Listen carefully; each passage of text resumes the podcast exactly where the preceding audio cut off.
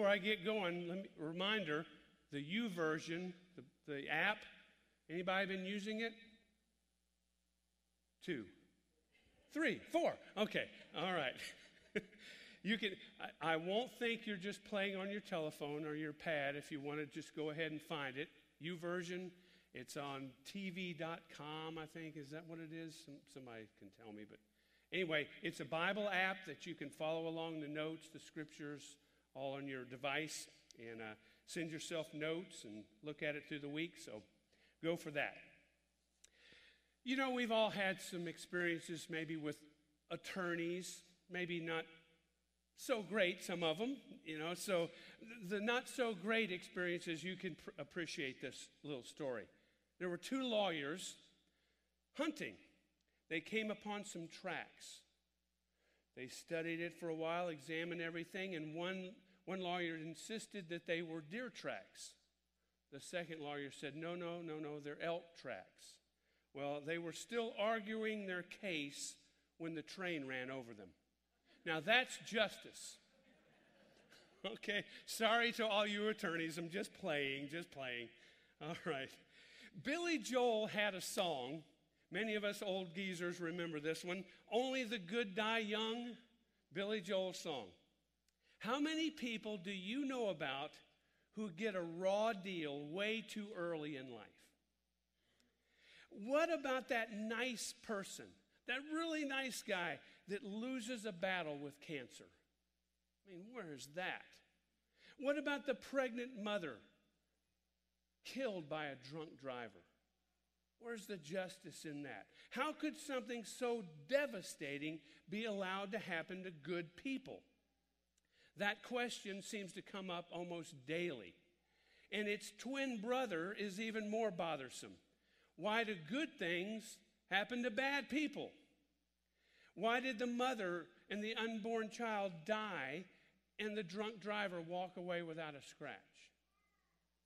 Why does a businessman who steals all kinds of money from the company and he gets to declare bankruptcy to get out of it, and to add insult to injury, he collects more money in a severance pay that was written into his contract? Mm. How can dishonesty be so richly rewarded? You know, even folks who have no interest in God whatsoever shake their heads in amazement. We all come to the same conclusion life is not fair.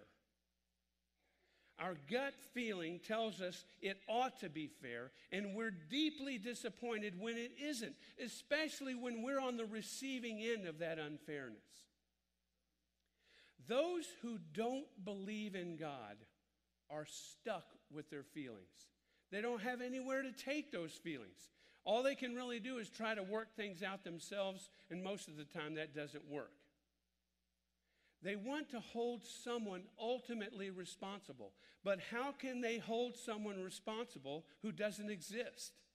They can't take it to God. Now, those of us who do believe in God often face two difficulties. First, we have to explain our own feelings of anger and disappointment. How could this happen? And second, we have to answer questions that other people ask. If we just use the, the attributes that we've been talking about so far in this series, the questions go along with those, like this How can you believe in the goodness of God if there's so much injustice? How can you trust in the sovereignty of God? We talked about that on the second week. When God doesn't seem to control this world, there's so much unfair stuff. Number three, how can we believe in the wisdom of God when He allows things to happen to bad things to happen to good people and good things to happen to bad people? Where's the wisdom in that? And how can you believe in the holiness of God when there's so much unholiness everywhere? Dictionaries define justice with words like this righteousness, lawfulness, holiness, integrity, fairness, impartiality. Our understanding of justice tends to emphasize this idea of an external set of rules or laws that must be followed. When it comes to God's justice, however, this doesn't work. Because justice isn't a standard that God follows, He is the standard. He's not accountable to justice because justice flows from Him. We may be accustomed to the legal tricks in the court system or the technicalities that people get away with, but there will be none of that before God. He knows the details and He knows the big picture of every case. Let's look at justice with a timeline. Think of a timeline where there's uh, uh this, rep- this line represents eternity past and eternity future. Okay, and those lines don't have an end to them. They just go on and on and on and on and on, both directions. Human history would be represented by a tiny segment on this timeline. I mean, we think life is huge, but really, considering eternity in both directions, it's not all that big, is it? So here's this segment. In the first two chapters of Genesis, tell us about the beginning of time, the universe, and God is the righteous judge over paradise. Okay, with the first humans having this direct access to God. Then the fall of humankind happens. That's when Adam and Eve blow it for the rest of us, right? We're all born into that. And God judges us for our rebellion here. God's relationship with fallen humanity doesn't close until we get to Revelation chapter 20, toward the end of the Bible. So Genesis 3 and Revelation 20 serve as bookends of this long story about a just and loving God working out redemption. Remember, we learned that word last week. Redemption means He's buying us back, He purchases us back. So here's the bookends of this time. And outside of those bookends are perfection and holiness and justice. Between them, a whole lot of unresolved junk. All right? So you got the picture there? We're living in that brief segment of time. And until we step out of this life into eternity, we will experience the effects of this fallen world. That's why it's so important that we understand how a perfect and just God operates within this system that's been corrupted. He didn't corrupt it, we did. But how does a just God work in this corruption? We get a unique glimpse of God's justice in the story of Sodom and Gomorrah. God tells Abraham that he's going to destroy these two cities because of all the wickedness in them. And there's a problem here. Abraham's nephew, Lot, and Lot's family are in those cities. And they're not bad people. All right? They believe in God and everything, and they're living their lives like they should, but they're in this undeserved danger. So Abraham asked God a question It would be unthinkable for you to do such a thing, to treat the innocent and the guilty alike, and to kill the innocent with the guilty. That would be unthinkable. Won't the judge of the whole earth do what is fair? Now, that sounds kind of normal. We would maybe ask that question. But understand that this was centuries before the Ten Commandments, any of the law of God. Abraham was living at a time when there was no written revelation of God. My thing keeps coming off.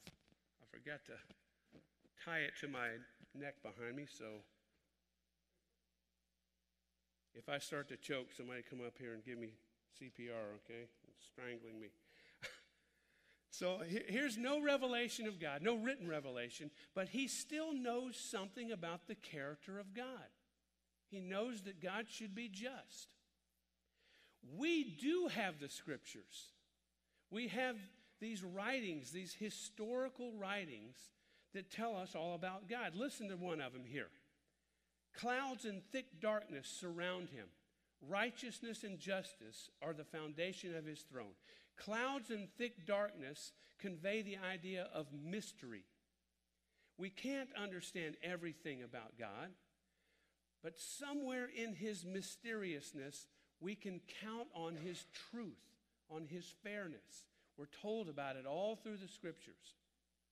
In the central part of justice is another word, another Bible word we need to get inside of us.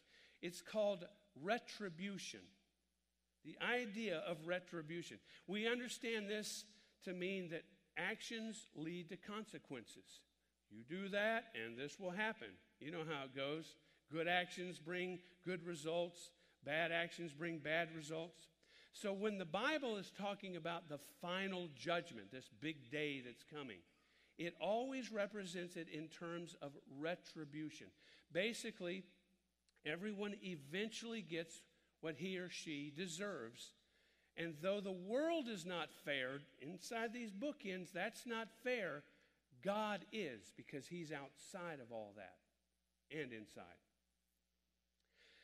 We should be amazed, absolutely amazed, the way God continually delays that final judgment.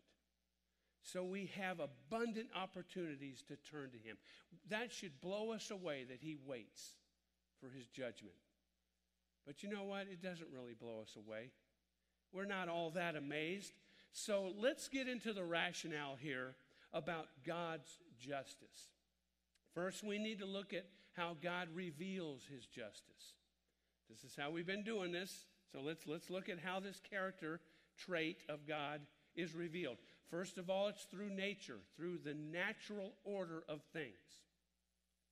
Let's talk about God's wrath. Ooh, nobody likes talking about that, but watch this.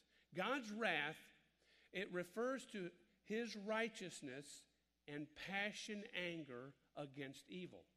That makes sense. If God is totally righteous, He's perfect, it would kind of bug Him to see imperfection, to see unrighteousness. The Bible says in Romans, the wrath of God is being revealed from heaven against all the godlessness and wickedness of people who suppress the truth by their wickedness since what may be known about God is plain to them, because God has made it plain to them. For since the creation of the world, God's invisible qualities, his eternal power and divine nature, have been clearly seen, being understood from what has been made, so that people are without excuse. We really do know about God.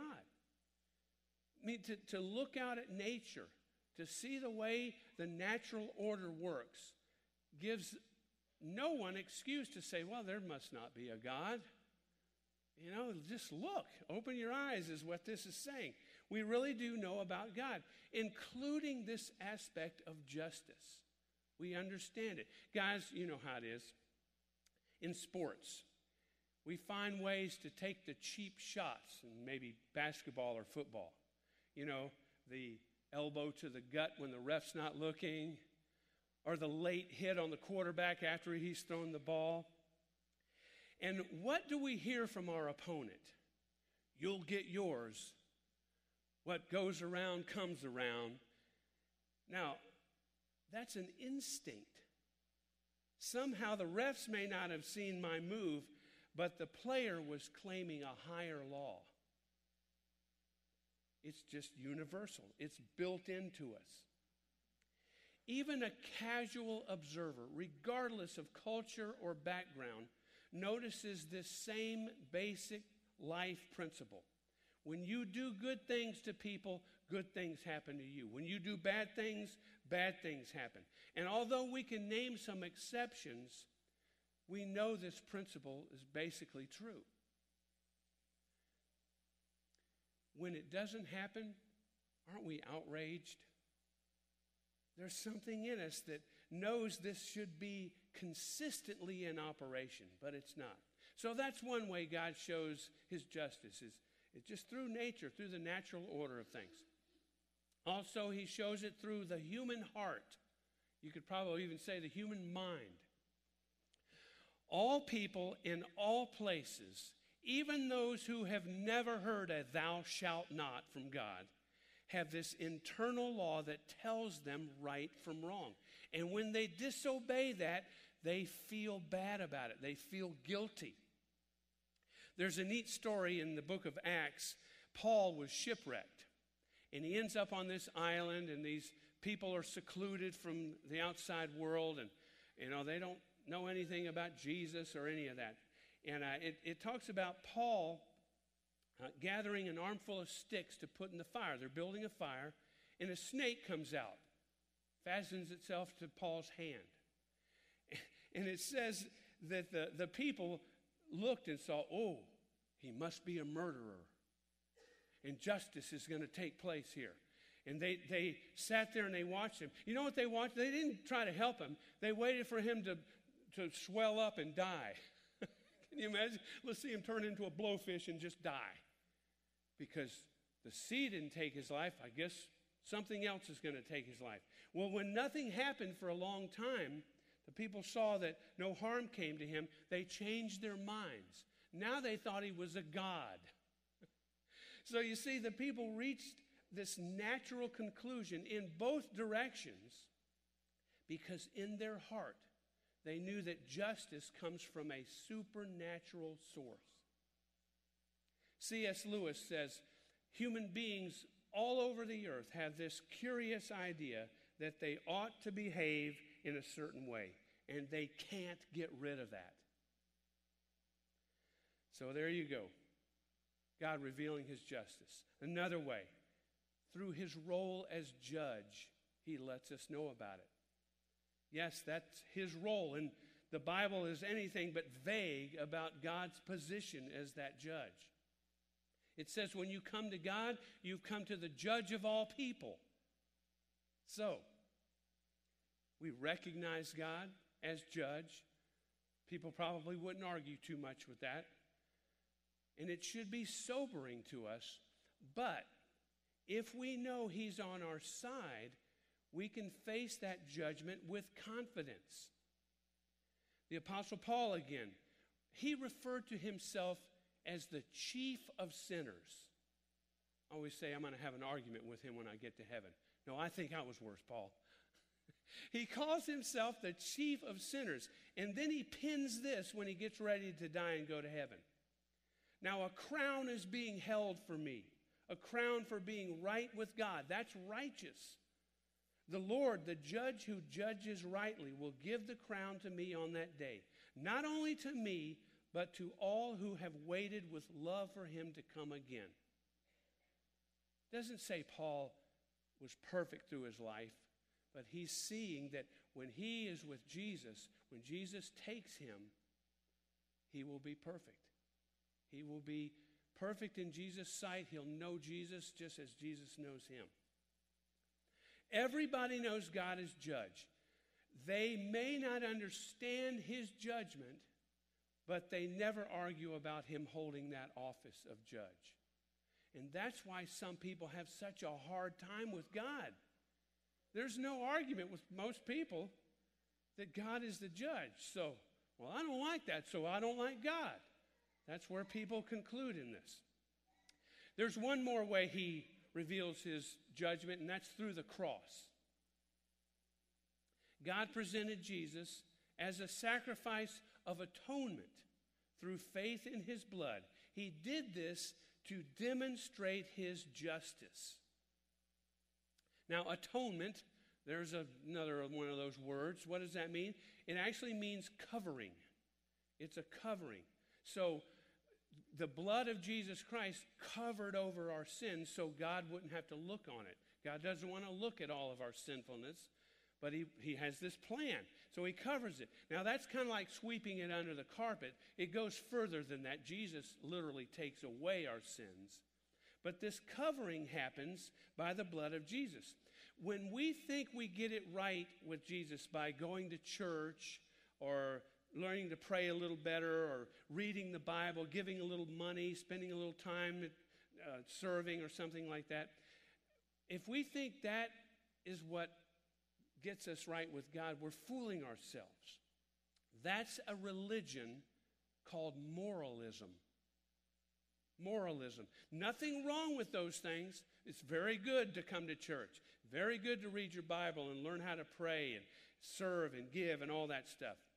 It just doesn't make you right with God. You should do those things out of your love for God. It should be a result of His grace on your life, not a way for you to get to God. You're already to God, He came to you. Unless we take shelter under the sacrifice of Jesus, under the sacrifice He made on that cross, we're exposed to God's judgment. Nothing covers us.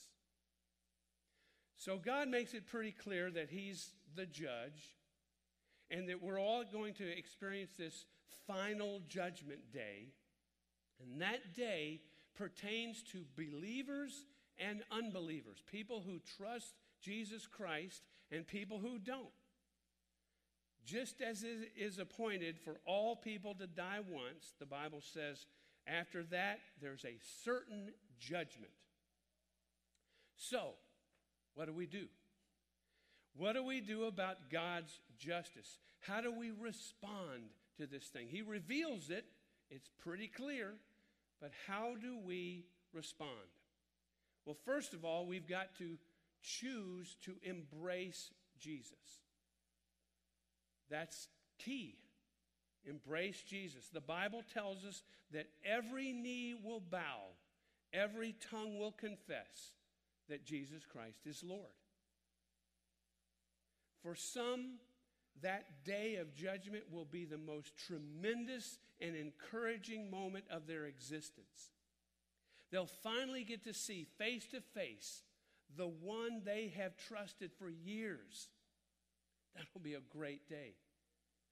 But for others, it will be a terrible moment. A moment of bitter truth when they wonder, why didn't I respond?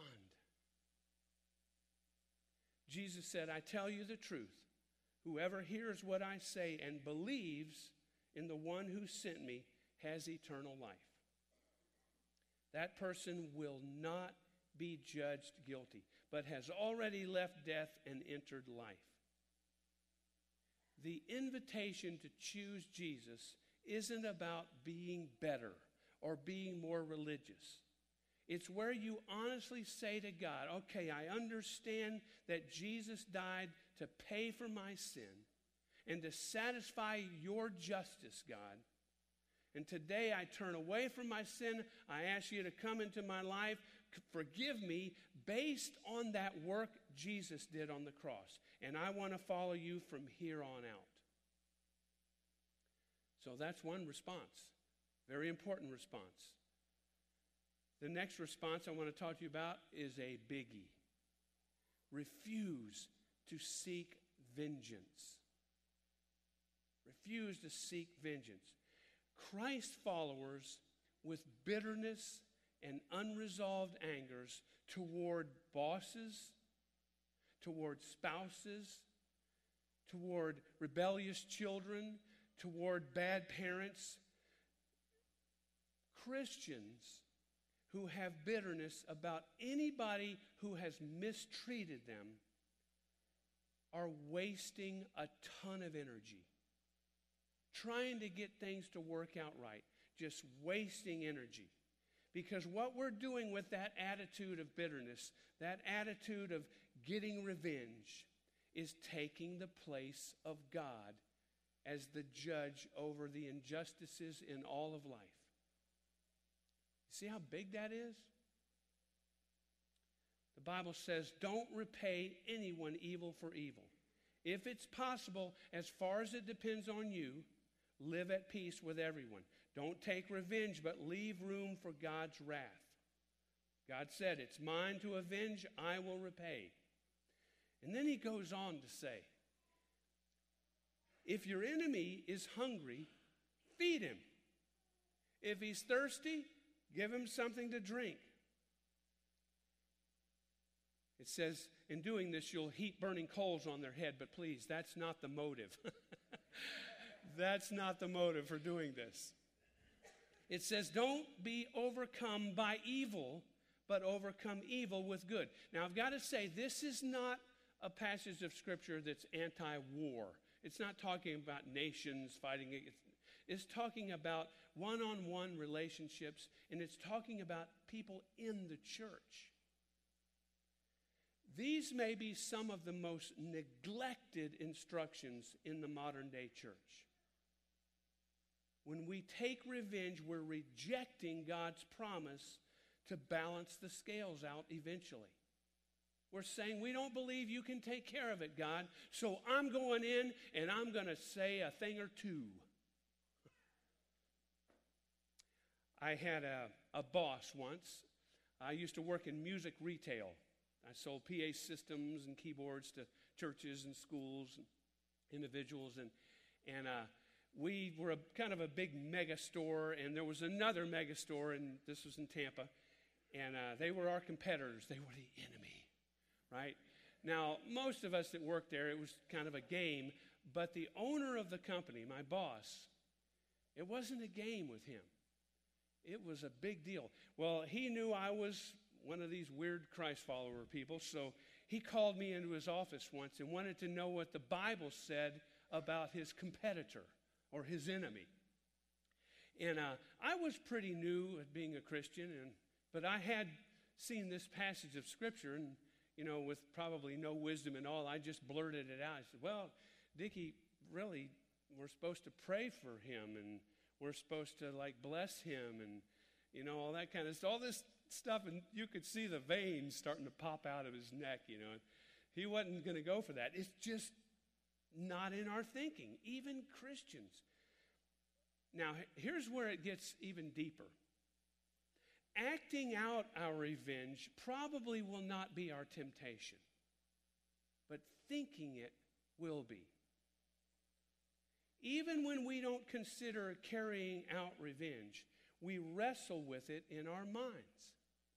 And this is that subtle form of being overcome by evil. Jesus said, If you hate in your heart, you are subject to judgment as a murderer. Ouch, I don't really like that too much. Do you?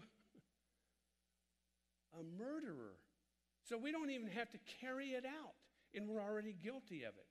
God wants us to be at peace within as well as without. So we've got to watch that one. We have to uh, just refuse to seek revenge. Another one, another way we can respond to this judgment of God is to take comfort in God's judgment. Just kind of relax. It's going to be okay. We must constantly remind ourselves that God will balance the scales. And this should feel good to us. We should be able to release this. Uh, Proverbs 21 says, When justice is done, good people are happy, but evil people are ruined. That should kind of make us feel all right. In Psalm 73, Asaph said that the good things happening to bad people was really getting under his skin. It almost undid him. He says that he lost sight of, of, of the good feeling until he looked at the wicked and looked at the way God talks about it. He said, When I tried to understand all this, it was oppressive to me until I entered the sanctuary of God, until I got alone with God. Then I understood their final destiny. Now, we, we don't wish evil on anybody, but if you're kind of bugged, well, why are good things happening to bad people, we need to get a little bit comfortable with God's justice that it will work out. Just like Asaph, he quit looking at things between the bookends. He saw the bigger picture. Comfort me, God, is what should be on our lips. Let me rest in your justice with an eternal view, not just in the bookends. Now, if anyone suffered injustice, it was Jesus. And he understands it. So talk to him about this. Of course, we're going to get those times where we're gritting our teeth and, God, why are you letting this happen? Why are you letting them get away with this? Why is this happening to me? Talk to Jesus about that. That's part of the rest. Jesus says, Come to me, and I'll give you rest. Let's go to the last one. And this kind of takes it a step further. Meditate on the effects of God's final judgment. This is deeper into it than just being comfortable with it. Think about what it will really be like for any of us who have put our trust in Jesus Christ. Second Corinthians says Christ will judge each of us for the good or the bad that we do while we're living in these bodies, in the bookends. Now, we kind of know what it means to be judged by the good, but what will it mean for Christ to judge our bad deeds? Would he embarrass each of us in front of everyone with a big screen movie of all of our mess ups? Would he punish us? That's not heaven, that's hell. It means that anything done or not done for the kingdom of God, anything done for self and not by his inspiration, will be burned up. Poof, gone. You're out of here. Only what is done for Christ and in his name will last and will be rewarded. So there's no need to fear the judgment of God if you've put your trust in Jesus Christ. I want to close with a, a little devotional that I read, or a, a devotional is just a quiet time with God, being alone with God. And uh, this, there was a story in it about the 2004 Summer Olympics. Athens, Greece. The guy's name was Paul Hamm. He had this disastrous fall off the vault where he fell into the judge's bench, dropping him to 12th place. Had a judge and a bench not been there, he would have fallen all the way off the podium and probably injured himself. But after the other contestants didn't do so well, and Paul Hamm recovered with his next attempt, he ended up winning the gold medal. And the story makes this point that in life, you will slip and fall. And sometimes you may fall right into the lap of the judge. But that will be a great thing. Because our good, sovereign, wise, and holy God is a just God. He will do the right thing. So you're going to be given another rethink tool as you leave. The ushers will pass it out to you. It just came to our attention last week that uh, everybody thought that was the same card going out every week because they look a lot alike. But they're not. There's a different one each week. They have a new Bible verse and a new quote. So pick up that card and let it change your thinking of God. Let it allow Him to draw that picture of Himself. So I'm going to pray, and then we're going to show a video, and uh, you're going to get comfortable this week with the justice of God, okay? Let's pray. Heavenly Father,